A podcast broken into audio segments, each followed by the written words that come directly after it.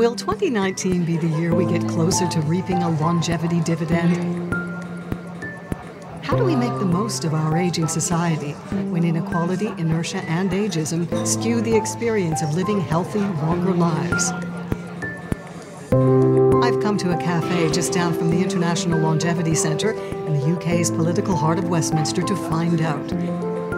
David Sinclair is the center's director. Good to have you in so early in the new year. nice to be here. Nice to be with you. First things first, David, the what and why of the International Longevity Centre, and tell us about the work you do. So, the International Longevity Centre was set up 20 years ago by Baroness Greengross, inspired by Professor Robert Butler, who was an American doctor who won a Pulitzer Prize for coining the phrase ageism in the 1960s, actually. ILC is now one of 17 organisations across the world who look at the impact of ageing on public policy, and that can mean absolutely almost anything you can possibly imagine. One day we might be doing work on driverless cars, another day it might be on health or immunisation, another day it might be on do older people have sex. We do absolutely any possible area you can imagine. We do global issues, we do local, and we're really fundamentally interested in how we can ensure that um, future generations of older people benefit from the extra years they have. So once you study all these things, who sees your studies? So, uh, what we try to do, and what my job really is, is to try and understand what those clever academics and the scientists out there are saying about aging, and try and find ways to communicate that to policymakers, decision makers across the world. So, that includes politicians, journalists, civil servants. So, we spend a lot of time talking to government about what aging is really like with a view to how public policy needs to adapt to the, the really exciting changes we're seeing in society.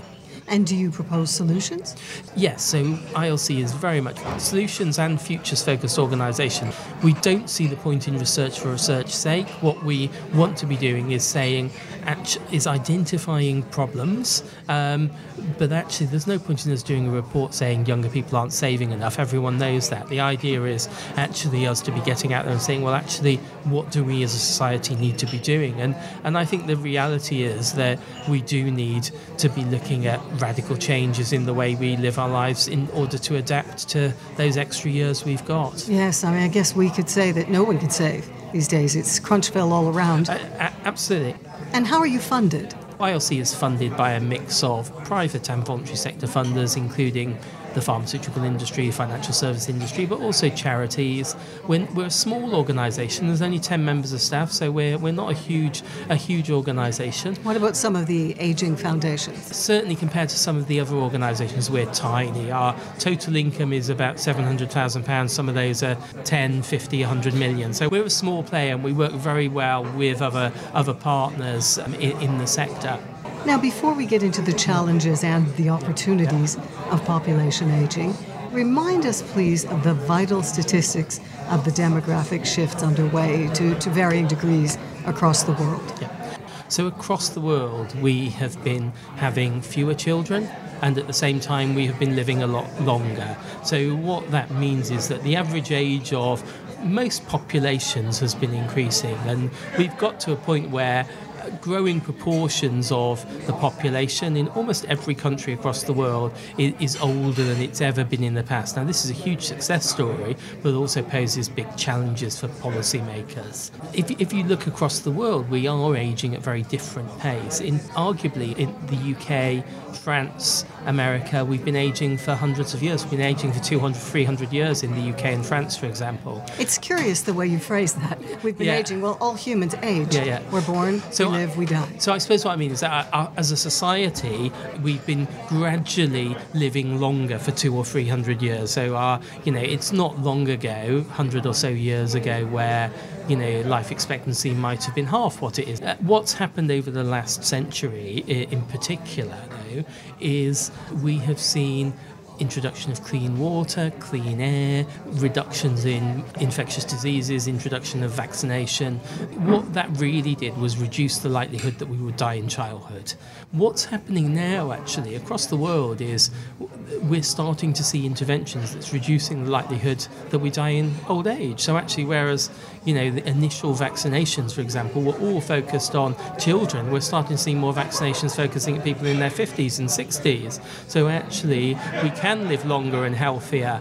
Well, it's like we've been given a new stage of life, if not two or three stages, two or three stages to what used to be, for the past 70 years, be called retirement. Absolutely, and we've got no plan as to what this stage is for. The governments are terrified about trying to tell people what it's for, probably quite rightly. Um, individuals haven't really planned for it because they weren't expecting it because I mean, it the only relatively model we new. have is our parents and our grandparents. and, and, and our lives are going to be different to the way that our parents and grandparents did live.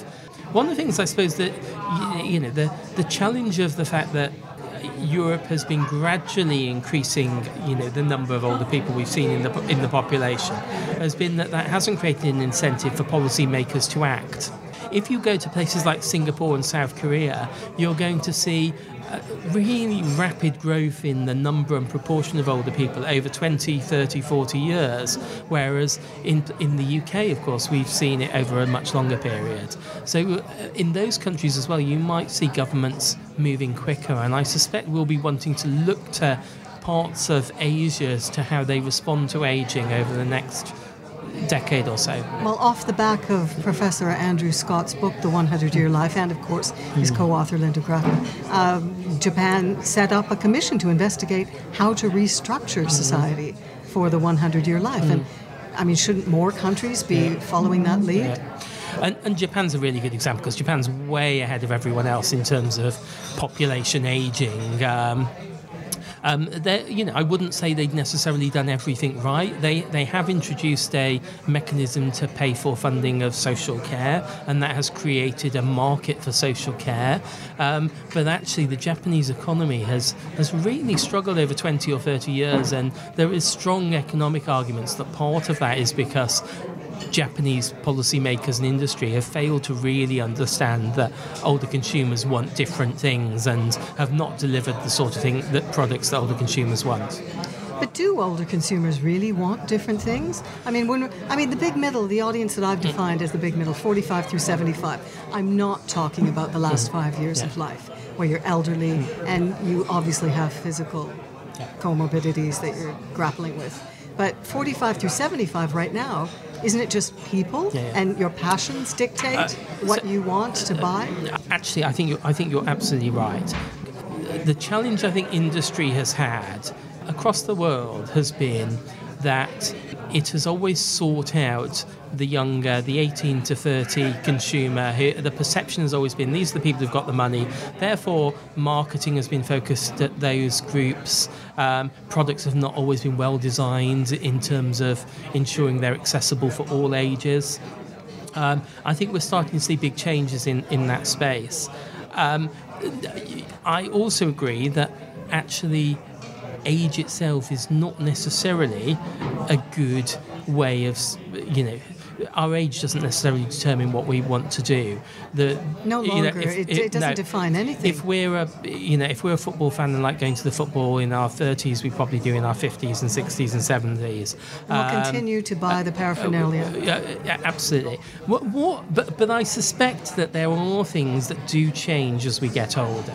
Um, so what we know is that the amount we spend as we get older does decline, particularly when we leave work. Part of that is driven by the fact we're not in work anymore, so we don't pay as much for travel and we um, we don't buy as many new clothes. But actually, at the same time, I think um, where where I think businesses haven't understood it is that they haven't understood that actually priorities might be changing. So actually, yes, you still love the football, but perhaps what you'd like is a concierge type service that helps deliver you a business class type service that gets you to the football ground, offers you a nice meal, and gives you something a little bit extra. And I, I think b- even where businesses have got that, they haven't realised that the market is in older people. There's a blizzard of numbers swimming around my head right mm. now, but it's you know multiple trillions decided by 50s, 60s, Yeah. 70s, before infirmity takes Yeah, over. yeah, so absolutely. Advertisers and companies, manufacturers are, are really missing a trick. Society is out of sync with this social reality Hmm. on a grand scale. What are the most troubling aspects for you of this disconnect? So a few years ago, Lord Filkin produced a report called "Ready for Aging," and He's the chairman he's- of the, the- UK's Foundation for Aging Better. Yes, that's right. Um, uh, where he came to the conclusion that we weren't ready for aging. Um, he produced a follow-up report with his committee a few years later that that where he claimed we were still not ready for aging. I think uh, we're still not now 10 years on any better prepared than we were 10 years ago. Um, I think my big concern is that for policymakers and indeed industry, uh, the ageing of our society is something that they've just kept putting off. They've kept putting off making the, the difficult decisions, challenging decisions, whether they be about public spending, whether they be about how we redesign pensions for a new generation of the population, redesign new financial service products that help people live independently and better for longer. Um, and, and I think it's just been too easy for politicians to say, well, that can wait for next year when you've got an election in a few, you know the following year. So so I think the the big frustration is that demographic change is slow, and as a result, there's been no pressure on policymakers to change. But now with the, I hate to use Yep. these generational Yep. tags, but with the boomers coming to the fore and the Gen Xers hot on their heels, you know, we have the aging population, we're now getting the differentials happening. So society needs to catch up because the three-stage life model, it needs Yeah, to be redesigned. It needs to be overhauled massively to deal with what Yeah, we're seeing now and in the coming years. It's, it's absolutely the case that the way we live our lives now and in the future is going to be different, um, completely different to the way that my grandfather did. Um, the problem is that it, it's really difficult for for most people to live the sort of lives they want to live. You know, the the ambition of spending a few years studying and then perhaps uh, a few years in work and then perhaps a few years doing some caring and then restudying. it, The no. reality is that we need to save to buy the house, to, and you can only have children up to a, typically up to a certain age, and then you and then you want to save for a pension. And you're Think- working for the kids, and you Yeah, want to get them to the best a- a- schools, and they absolutely. Need the proper nutrition. Yeah, but it's not impo- it's not impossible to foresee a world in the future where actually we d- you know we do find ways of allowing people to contribute throughout their life. Um, uh, participate in society in whatever they want, the way they want, but actually do it in a different sort of way, and actually, you know, making sure that and that might mean us working longer. It might mean us working significantly longer, um, but actually, it might mean we don't work between 40 and 45 or 40 and 50. But to do that, what we're going to have to do is ensure that people there is no ageism and that people aren't forced out of the workforce at you know in their mid 50s. And Yeah, and how do we change that structurally? Because nobody's nobody's grasping the policy nettle in any sort of coherent way right now. There's a lot of talk around it. You know, I've been doing. I think this is number 15 Yeah. of my Yeah, yeah. podcast, and much of it has been Yeah. about ageism. And there doesn't seem to be. We're just sort of you know rolling along. no. A little bit of talk around here, rhetoric, but Mm. nothing seems to be done in a coherent fashion. We've got older people being negatively portrayed as on their way to Mm. uselessness. And 55 is when most people think, okay, um, I'm going to get the call from the HR people, I'm going to be marched out of the office. My life plan is going to be completely blown to smithereens because I'm not going to have any income. So then you get from 60 to 75 people scrabbling around who want to contribute and they're just being sidelined into doing endless volunteering or hmm. low paid work.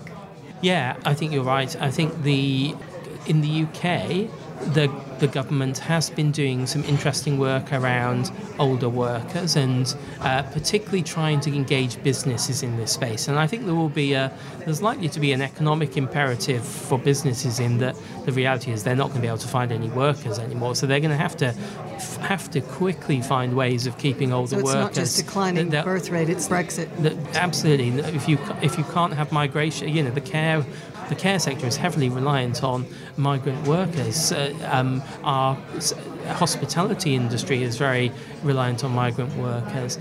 Interestingly, uh, we had a futurologist at one of our events a few years ago who said who talked about the fact that one of the one of the things you can't really automate is empathy, and that older people tend to have empathy. But, so actually, how do you create, whether it be hospitality or care industry, that older people actually want to work in? And I think that you've got to accept that the sort of jobs that fast food chains or care homes might be providing in some sectors at the moment may not be designed in the way that is going to be attractive to older people. Now, that doesn't mean to say they can't always be. Actually, you can make those jobs fulfilling, exciting, but at the moment we're targeting young people and we're targeting cheap labour.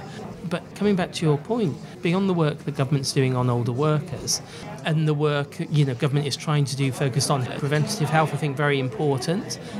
Actually, there is almost nothing going on in government in this space, and it is partly a Brexit thing. Brexit is dominating an agenda. It's devoured but, all government but, activity but, and attention. But but you know what what determines quality of life in old age? It's things like good quality transport. It's things like not being in pain. It's things like um, having good quality social relationships. But we, are talking about old age. We're talking um, about 80s, I, 90s. But I, I, I mean, for, the know, main, for, for the main, yeah, the bulk yeah. of people now are living in good health. Yeah, health spans absolutely. are longer. Absolutely. And so uh, we need to we need to take advantage of the opportunity that this new stage of life presents yeah. to us, okay. where and we can be working but we're barred from access to the jobs, where we can be contributing in so yeah. many ways. Yeah, I, I, think that there is a complacency amongst. Um, whether it be government or service providers or the voluntary sector about the contribution older people are already making. Uh, I remember I did, I did the London Marathon a couple of years and I was involved in the Olympics a huge number of volunteers were older volunteers because basically they were the only people who could spend three, four weeks sitting on a desk, a completely thankless job, but actually one where they got to chat to people and engage we need that sort of contribution both in terms of volunteering but also in terms of work and um, yeah, and people who are still vital who've been shut out of the job market need to be enticed back absolutely and there are a lot of other countries I mean the Scandinavian countries yep. Germany yep. they manage their older their aging population mm. Really well but in the UK not at all no I mean every it's, podcast I've done people have said we're really on the back yeah, foot yeah. on this and it's still the case in the UK that um, whilst we've seen growth in the proportion of people working longer. It's still only 12 or 13 percent of people 65 working. 100 years ago, 7 in 10 men worked at 65. Now it's 12 in 100. Are we seeing the last bounce of final salary pensions? So, so I think what we've seen is after the Second World War, government was actually really keen to keep older workers in the workplace. There was Pathé News clips of don't retire, stay in work. There was a sense that we needed a workforce to continue to work to rebuild to, to rebuild. Absolutely. Then I think what happened was it got to the 1970s and 80s, and government just had this really slightly irrational panic, and it happened across the whole of Europe where they thought, oh my goodness, we've got all of these older people, and where are these younger people's jobs going to come from? So, what happened was government and the private sector put in financial incentives to encourage people to leave work ridiculously early, some cases late 40s, very generous pension Makes schemes. No sense made no all. sense at all. And it happened across the whole of Europe. So, you went from relatively high employment rates of older people, declined, um, uh, you know, continued to decline, got to the 70s and 80s and, and fell significantly. And then since the sort of 90s, 1990s, governments, really led by places like the Netherlands, have thought this was a mistake. We haven't got enough workers there. There was this old theory of you know, a lump of labour fallacy, which is that older people are stealing jobs for younger people, which has been completely discredited by by um, most economists and that led governments and industry to basically kick people out of the workforce too early. And we're, we're now facing a challenge of realizing that was a mistake and trying to work out how we turn that around. And it's hard because, you know, people in their 50s are starting to look at their parents who might have retired in their 50s and thinking, well, why can't I? Yeah. Yeah. And the resentment yeah. builds. If you were in control of all government policy here in the UK, David, social and economic, what changes would you make tomorrow to reap the benefits of longer, healthy lives and to fight ageism? I think the first thing I'd say is that there is there is not an easy solution to the problems that, that we're facing. So it, it's not an easy question to answer. Um, there, and I think one of the things that po- mistakes that politicians have made is actually looked for easy solutions to complex problems. They've said, you know. Um, things and things like, for example, where they said, right, older people aren't doing enough physical activity. Let's give them free swimming without really any evidence that that made any difference at all. And actually, it turned out all that happened was people went swimming, went swimming for free. Yes. Um, no one else dis- participated. I tell you, at my pool, everyone's everyone's over uh, fifty uh, uh, and loving it. Yeah, and, and, and absolutely right, but. I think politicians just look for those easy solutions like free TV license, or and, and actually we're talking about trying to deliver significant societal change. Now, I think um, there are my sense is that the one the one thing that we really need to do in the UK is actually have a degree of leadership in this space. We actually don't have we actually don't have politicians, or very many politicians who are really interested and engaged with the aging of our society and what it means. But we need people to be redesigning the life course, uh, the uh, institutions, all sectors yeah. of it. It's a no-brainer yeah. to me. Uh, and one of the challenges you've got is that aging isn't about health. It's not about social care. It's not really about pensions. It's not about isolation and loneliness. It's a, it's about everything. And one of the problems that policymakers have is that they throw things into a box, which is this department or that department or the other department. All disjointed. And, and, and it means that you have no sense of strategy or coordination about what you're going to do. And that now that isn't necessarily, uh, you know, we don't want to just put the blame on government here. it's the same with industry. It's the same with us as individuals. We we sort of compartmentalize our lives when actually our lives are very difficult. If we want to, you know, go to the shops to buy something, we've got to be able to get there. We've got to ensure that we can move around the town when we get there. We've got to ensure we can. We're in a place where it, the, the high street is selling us the sort of things that we want to be doing. We see them as separate activities sometimes. Right, and it's the, the lifeblood of everyone. Yeah. yeah. To be in a community yeah, where absolutely. you can get the things you need. But the thing is, surely there needs to be more of a response from civil society as well, because post-war we had the labor movement you know, decide that kids shouldn't be in factories, and mm. they crafted a society mm. that worked for everyone and didn't exploit. Well, not immediately, but you know, with an eye towards the exploitation of everyone. Right now, there's there's no response from civil society. All of the onus of crafting a life to cover your longer life seems to fall on the individual. Yeah, and one of the things that's one of the things that's striking in this space is that um, a significant number, if not the majority, of politicians are aged between 50 and 70. A significant there is a public policy perception that older people are heavily influential and that, that younger people uh, and they're already playing a huge part in society. I think what you find actually is uh, politicians of that, that sort of generation actually spend a lot of time worrying about younger people. So what we end up is is really a, a big advocacy gap where there actually isn't anyone out there coming and saying, you know, actually we've got to have this campaign. We've got to find a way of delivering the sort of society that we're going to need to have with a completely different demography. And I, I, think we just really struggle with some of those, what, what some of the changes are we, we may need to make. And that's everything from what our houses might need to look like through to, say, how we, how we get around the town centre. As I was saying earlier, a lot of studies have been generated around these issues by the Foundation for Aging Better, a lot of other groups. And if we look globally, there's a lot of activity in this space. Yet there's no sort of macro view of it all. Where people can say, we need to redesign these structures, we need to be able to access lifelong learning, mm. uh, keep older workers who are still healthy in work so they can contribute to the tax base, so they aren't being seen as a burden by everyone and mm. marginalized and left yeah, out of left out of living. Yeah. All of the joyful aspects of living. Yeah. yeah. And, and I think, you know, one of the real sort of you know frustrating things in this space is that we've been you know talking about those things for 20, 30, 40 years.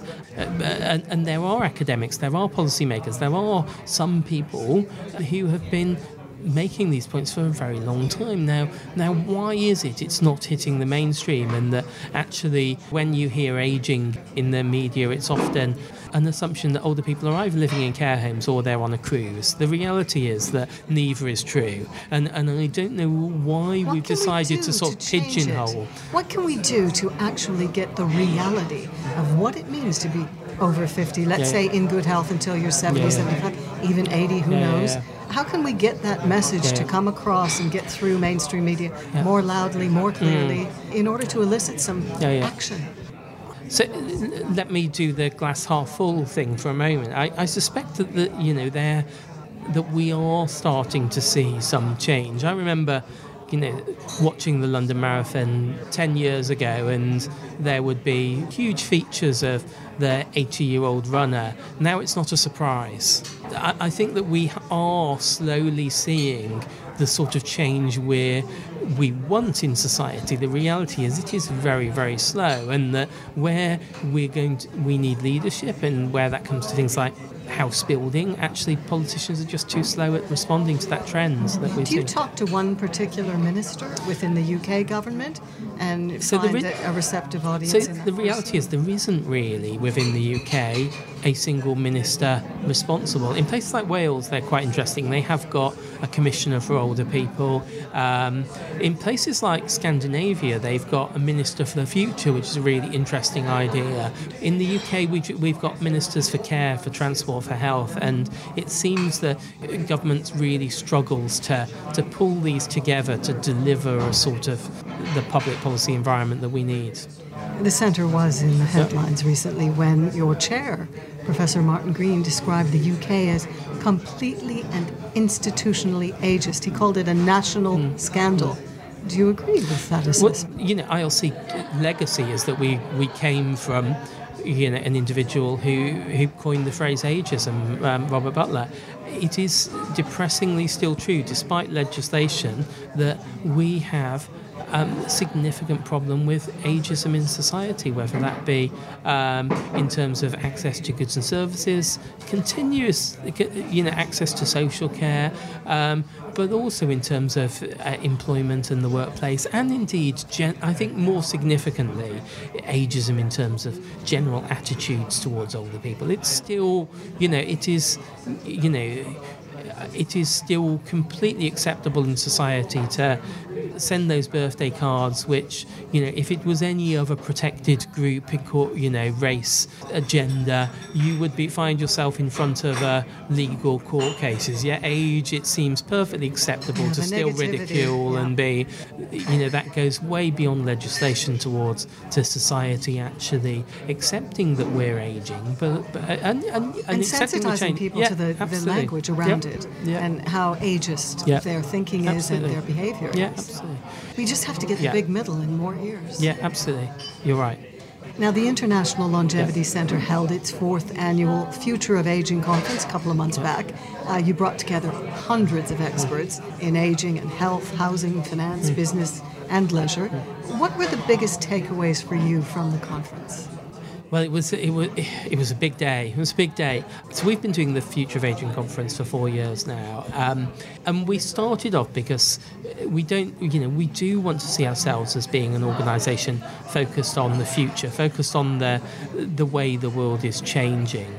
Um, at the conference, I, I suppose there were a couple of things that really came across for me. One was that we had a few presenters who came from across the world. Norwegian Health Minister, for example, who talked about exactly your agenda, exactly the fact we need to reinvent and consider the way in which we're looking at aging. I think one of the most interesting things that came out of it for me is one of the speakers we had is is a director of a company called Europa Park, Europe's biggest theme park. So a theme park, you know, you would imagine aimed at teenagers and, and people in their 20s and 30s. What Europa Park have, have realised is that, you know, I think they said something like off season, 40% of their visitors are over 40. Actually, at the same time, grandparents often take grandchildren to the theme park. Now, what Europa Park have done is they've realised that older people want exactly the same as other people, and they've done it well. Clean toilets, a Michelin starred restaurant, nice hotels, um, So even places if they to don't sit. have kids in tow, they can visit ab- and enjoy. Absolutely. So what you, or what you do is you tend the kid to the fast food, and you go with your partner to the nicer Michelin starred restaurant while they're on the rides or something like that. But they've realised that actually, you know. Well, the discerning older person with money to splash. But also wants to have fun. You know, actually wants to go with the grandchildren to the park, wants to go and see some of these places. So one of the other sessions we did was on the future of play and the fact that in you know, there is this sort of, you know, we're, we're allowed to play in childhood, but then sort of it's seen as being something wrong when you get into old age. But the, Act your y- age. you know, absolutely. Whereas, why not? Well, you know, and I think one of the, you know, how do we help people have fun and have meaning in, in across the, you know, in, in old age? And I think it can't just be about reading books about pensions. It's got to be about, you know, if you want to go to Europa Park, go there. If you want to go to the, you know. Glastonbury Music Festival, go there. If you want to Dance actually, off, yeah, have a absolutely, good time. and equally, you know, you don't have to go to nightclubs to do this. You know, it might just be about making sure that theatres are, uh, you know, understand that people might want something a, a slightly different offer as they as they age, and might want slightly different things and be willing to pay for it. And they've got the money. That's They- the thing. a- absolutely, I- and we know that. Most, most do. Uh, We know on average that older people spend significantly less than they have in. So the average saving per year by older people is about 40 billion a year. So older people are not spending the money they've got. So actually you've got a captive consumer base there if you can offer interesting goods and services for them. But how are you defining older people along the old life model? You know, if we're talking about older people, 80, Sure. 85, Yeah, yeah. 90, and maybe, maybe they are sadly in a care home, or maybe they're living with family, they're not spending that much, Mm-hmm. everything's taken care of. But now we're looking 45 to 75, the big middle, as I like to Yeah, call yeah. it. I'm spending as much as I ever was. Yeah, uh, and I think one of the things that ha- does happen though is when we leave work, we, we don't need to spend on certain things. And I think that it's one of the challenges for industry is how you can work out how to get people to spend their money on different sorts of things as they get older. So I, I suppose what I'm saying is that, that it's not cash that is the barrier. People have got money and that there is potential market there. We have to make experiences more accessible and more interesting for people of all ages, I'd say. I- but across, you know, when you're discerning, when you're older, when you've seen that, you've been there, you've done that. Well, like the Europa. I, th- I think my view is that actually, so so you have a lot of people arguing different things as to why we start spending less as we get older. Some people will say, well, the marketing industry doesn't target us. Some people will say, well, the products and services aren't well designed according to our needs. Some people will say, we don't know when we're going to die, so actually we might want to save money for You've gotta be 20, frugal, 30 yeah. years, especially if we haven't got an annuity. My take is that exactly your point about experiences is that one of the big reasons, as well as health, you know, health is a big factor, is that we've got enough stuff. So actually, you know, you get to a point you think, I don't need another garage door. I don't need a new fridge. I don't need a new television. What I actually want is the experience, is the company, is someone to help me do the sort of things that I want to do in a slightly easy way. In your 20s, you might be willing to go and sit at the back of the plane to go to Australia for you know 24 hours and then Stay change. in fact do it over 40 hours and change four times for a cheap flight. You get to your 50s and you think you might think actually i don't want to do that. So actually how do you offer a different sorts of services that make that are attractive to consumers who might have only been experienced to that 40 hour hell journey but perhaps there are easier and better ways that and Things clearly can be there are differently, more attractively. absolutely I mean, there's a yeah. heaviness around aging. Whenever we talk Mm. about midlife, over 50s, there's no lightness in it, lightness of being. Mm. You know, I really like what you were saying about the importance of play. Yeah, I, and I think uh, you know whether it be play, whether it be we did some interesting work in the dementia scale, dementia and music. But one of the things that came out of that is there are a huge number of people in the music world, in the arts world, in the theatre world, who really want to engage older people in a different sort of way. And I think so. I'm chair of a, a charity that uh, supports older people to live independently. So again, at the you know people typically people in their 70s and 80s um, supports older people to live actively and healthily. They they had you know fairly conventional, you'd think, knitting group. They have the company, they chat. The knitting group went and decided to sit around Damien Hirst's sheep and knit for the day, and wow. became sort of part of the it. exhibit for the day.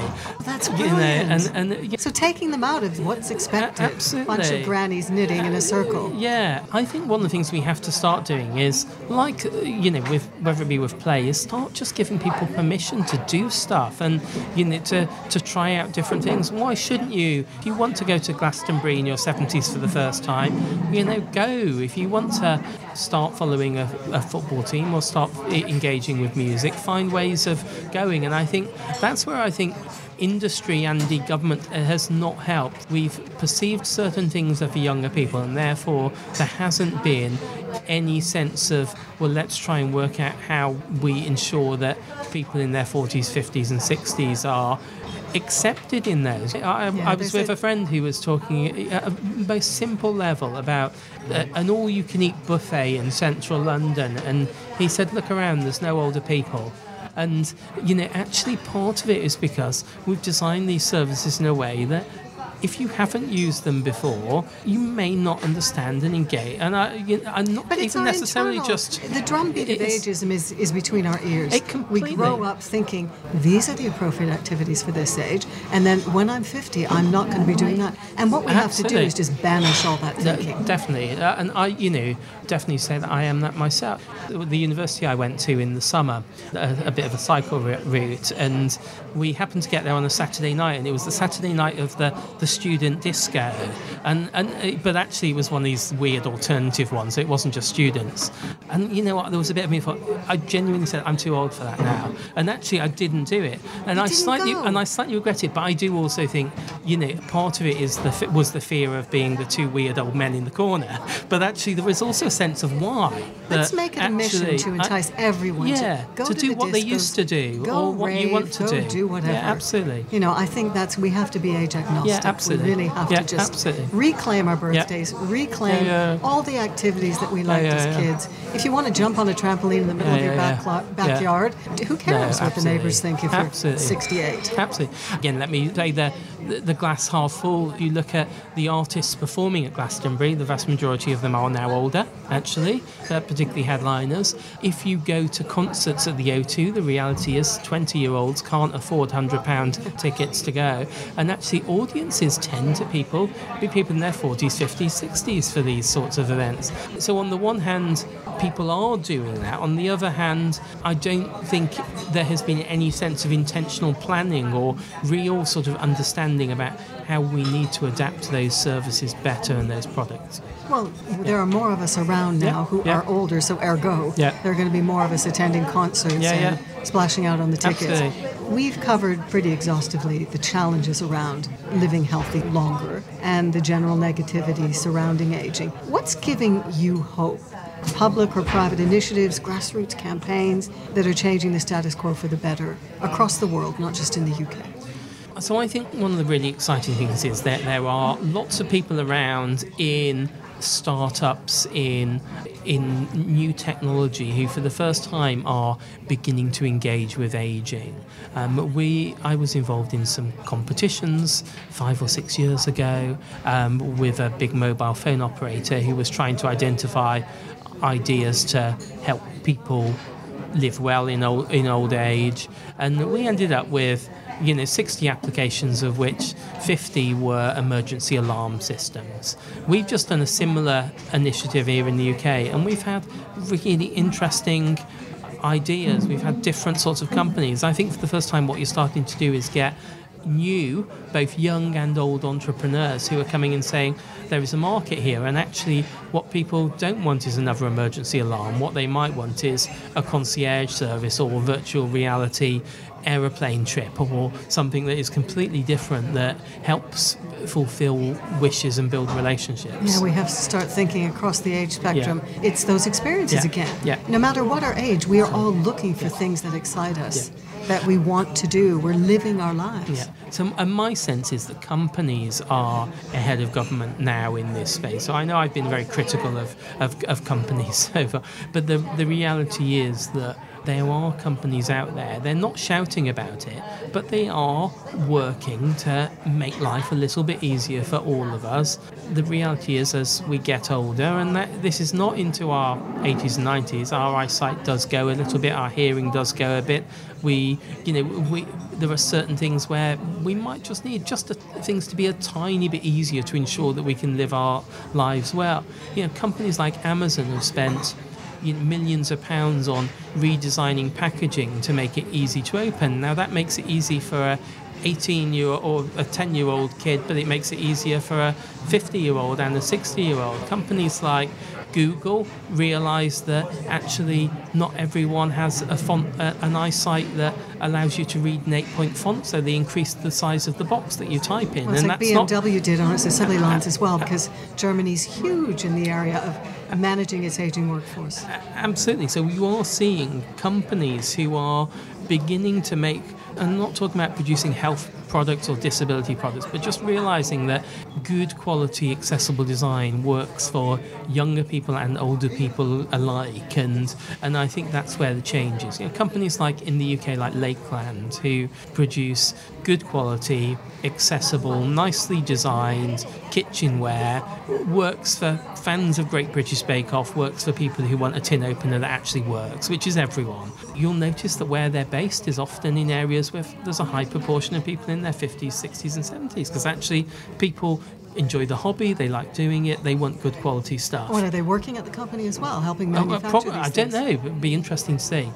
But I think there are some companies out there who are starting to realise that you don't need to start producing disability products to engage with an older consumer. You need to just make sure that your current products uh, and services don't turn people off. And at the most basic level, that includes things like, you know, when you're advertising, don't always just have photos of younger people. And You don't know, have the stock photos of Oh, the grey terrible, terrible photos, terrible stock photos Looking of, at the of older people. Absolutely, one of my pet hates the, the, the stock photos. But you know, there are others who are getting into this, and I, there was a really interesting poster campaign from Heathrow Airport this year where they had you know, in effect, story of three or four generations. But it, it started off people in their 30s, 40s, 50s, 60s, and they had the photos and the story which said, you know, I'm going to do this, I'm going to do that, I'm going. And actually, you know, historically, those sorts of ad campaigns would have been people in their 20s. You know, when Who you had more uh, road ahead of them than behind absolutely. them. And yet, actually, if you go in business class lounges in airports, it's not eight 20 year olds in there, it's people in their 40s, 50s, and Yeah, the 60s people in who there are still working or can Ab- afford, uh, can afford to travel. Absolutely, I think they're starting to. So that's where I think companies are starting to realise that they. Who was and would behind deliver. those posters at Heathrow? I, d- I don't know. It would have been the Heathrow ad agency, but it's Right. interesting to to see that that's well, if we can starting get some of those messages out in the Yeah. mainstream, that Yeah. will start to change the narrative and, and turn Yeah. it more toward the positive. Because all we, we don't ever see a 60 year old enthusing about what their expectations are No. for the next 10 years. No, no, absolutely, and and we do need to. You know, we, I think people need to. Um, we do need to give people, uh, individuals, a bit more support to realise.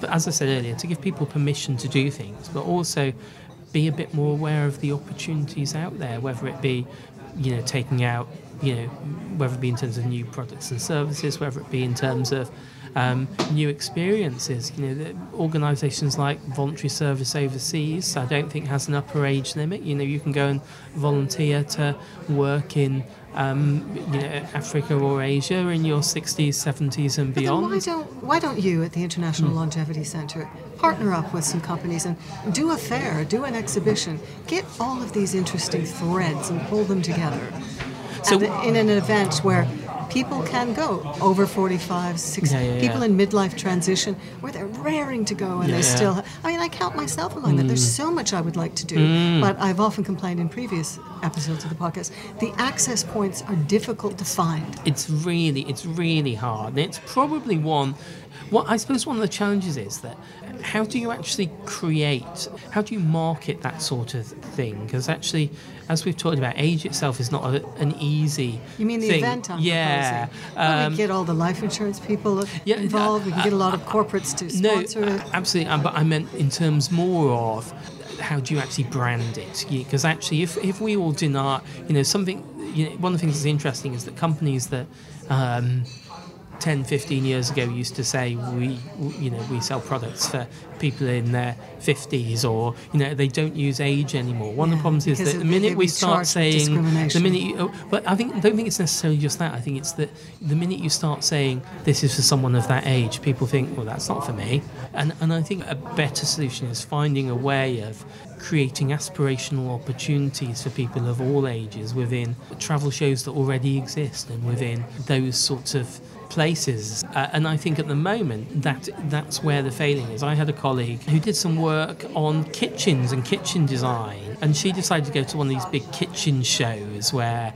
you know they they have all these companies out there telling you what the best sort of you know new kitchens are. And she went around and asked all of them about accessible kitchens. And again, when I mean accessible kitchens, I mean doors that open easily, nice, attractive kitchens, but something you might want to buy in your 40s and 50s because actually it's quite hard to reach above a certain shelf and you know but for some reason that industry uh, just doesn't get it. She went round and found not a single one who could say right actually this product is not just age proofing but is actually something that is an aspirational product for you I guess they don't recognize the cohort of older folks. Um, Yeah, let's face it. absolutely. They just don't see there's much profit bounce in that. And, and I think part of it is this challenge of in that space where, you know, what they might respond and say is, oh, that's not for you, that's for an elderly lady. Or that's, and, and actually, that's not the point. The reality is, what we need to be doing is fitting the bath rail before we have the fall, not after we have the fall. We need to be preparing ourselves for old age, but also ensuring that yeah, and recognizing that aging is happening almost as a way of making sure we prevent some of the ill effects of old age. It's a fascinating area. but I don't think there are easy solutions in the short run, but as a industry has started to realise the business potential. And one of the things we are going to be doing this year is organising a business summit on ageing, and then following that up with our conference this year. We'll focus on where, where you started on how we make the most of that longevity dividend. Well, I look forward to attending both of those events this year. Thank you so much, David. Great, thank you very much. David Sinclair, Director of the International Longevity Centre, the UK's specialist think tank on the impact of longevity on society. Links to the centre, as ever, in the show notes, which you can find at susanflory.com and everywhere you subscribe and listen to The Big Middle. Uh, thanks so much for your company. Until next time, bye bye.